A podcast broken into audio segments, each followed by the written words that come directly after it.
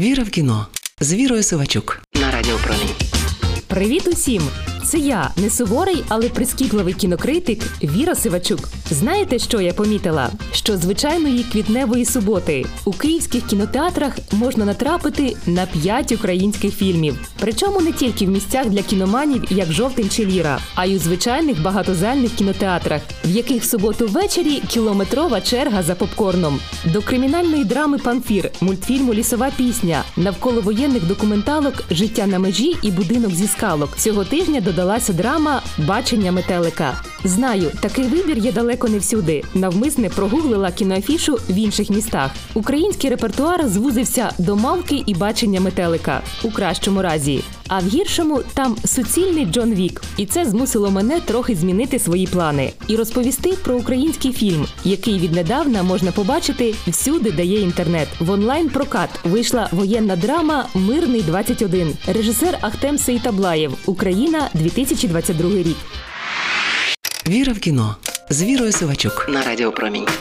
Мабуть, ви вже в курсі, що цей фільм про луганських прикордонників, які першими зустріли війну. Дія стрічки розгортається у травні-червні 2014-го. Крим уже окупований. По адмінбудівлях Донецької і Луганської областей розповзаються триколори. Російська пропаганда уже продукує фейкові сюжети із Донбасу.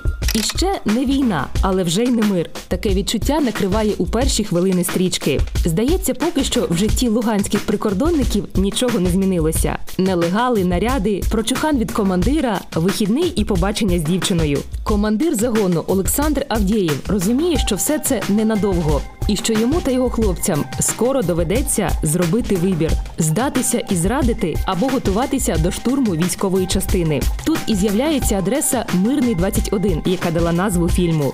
Без особливого досвіду і спорядження загін вирішує вступити в бій.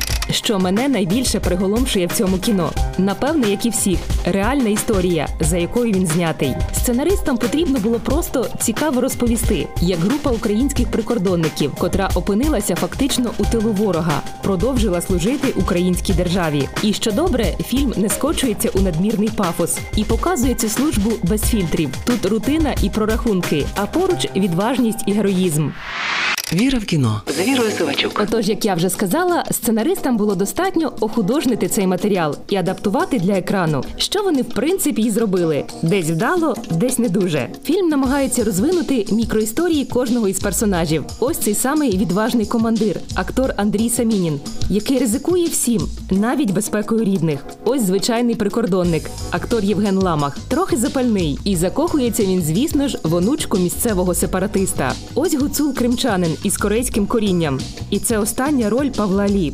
Ось лейтенант, який може трохи накосячити, адже він за легендою мажор, якого впливовий тато відмазав від в'язниці і відправив на кордон. Легенда не дуже правдоподібна, але нехай справді сценарій мирного 21 місцями не обходиться без штампів, які любить кінематограф, і не тільки наш, малюючи збірні портрети військових. А ось що суто вже наше вставити сцену важких пологів, бодай кудись у фільм задля більшого драматизму.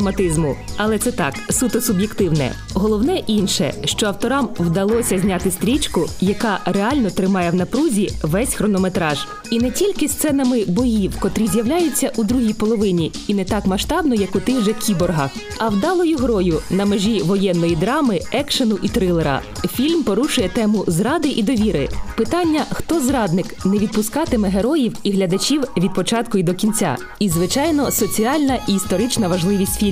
Мирний 21 веде чесний відлік війни із 2014-го і не дає забути локальний, але героїчний вчинок, який потім міг би розчинитися у потоці втрат, героїзму і відважності уже великої війни. Це була я не суворий, але прискіпливий кінокритик Віра Сивачук. Почуємося. Віра в кіно з Вірою Сивачук на Радіо Промінь.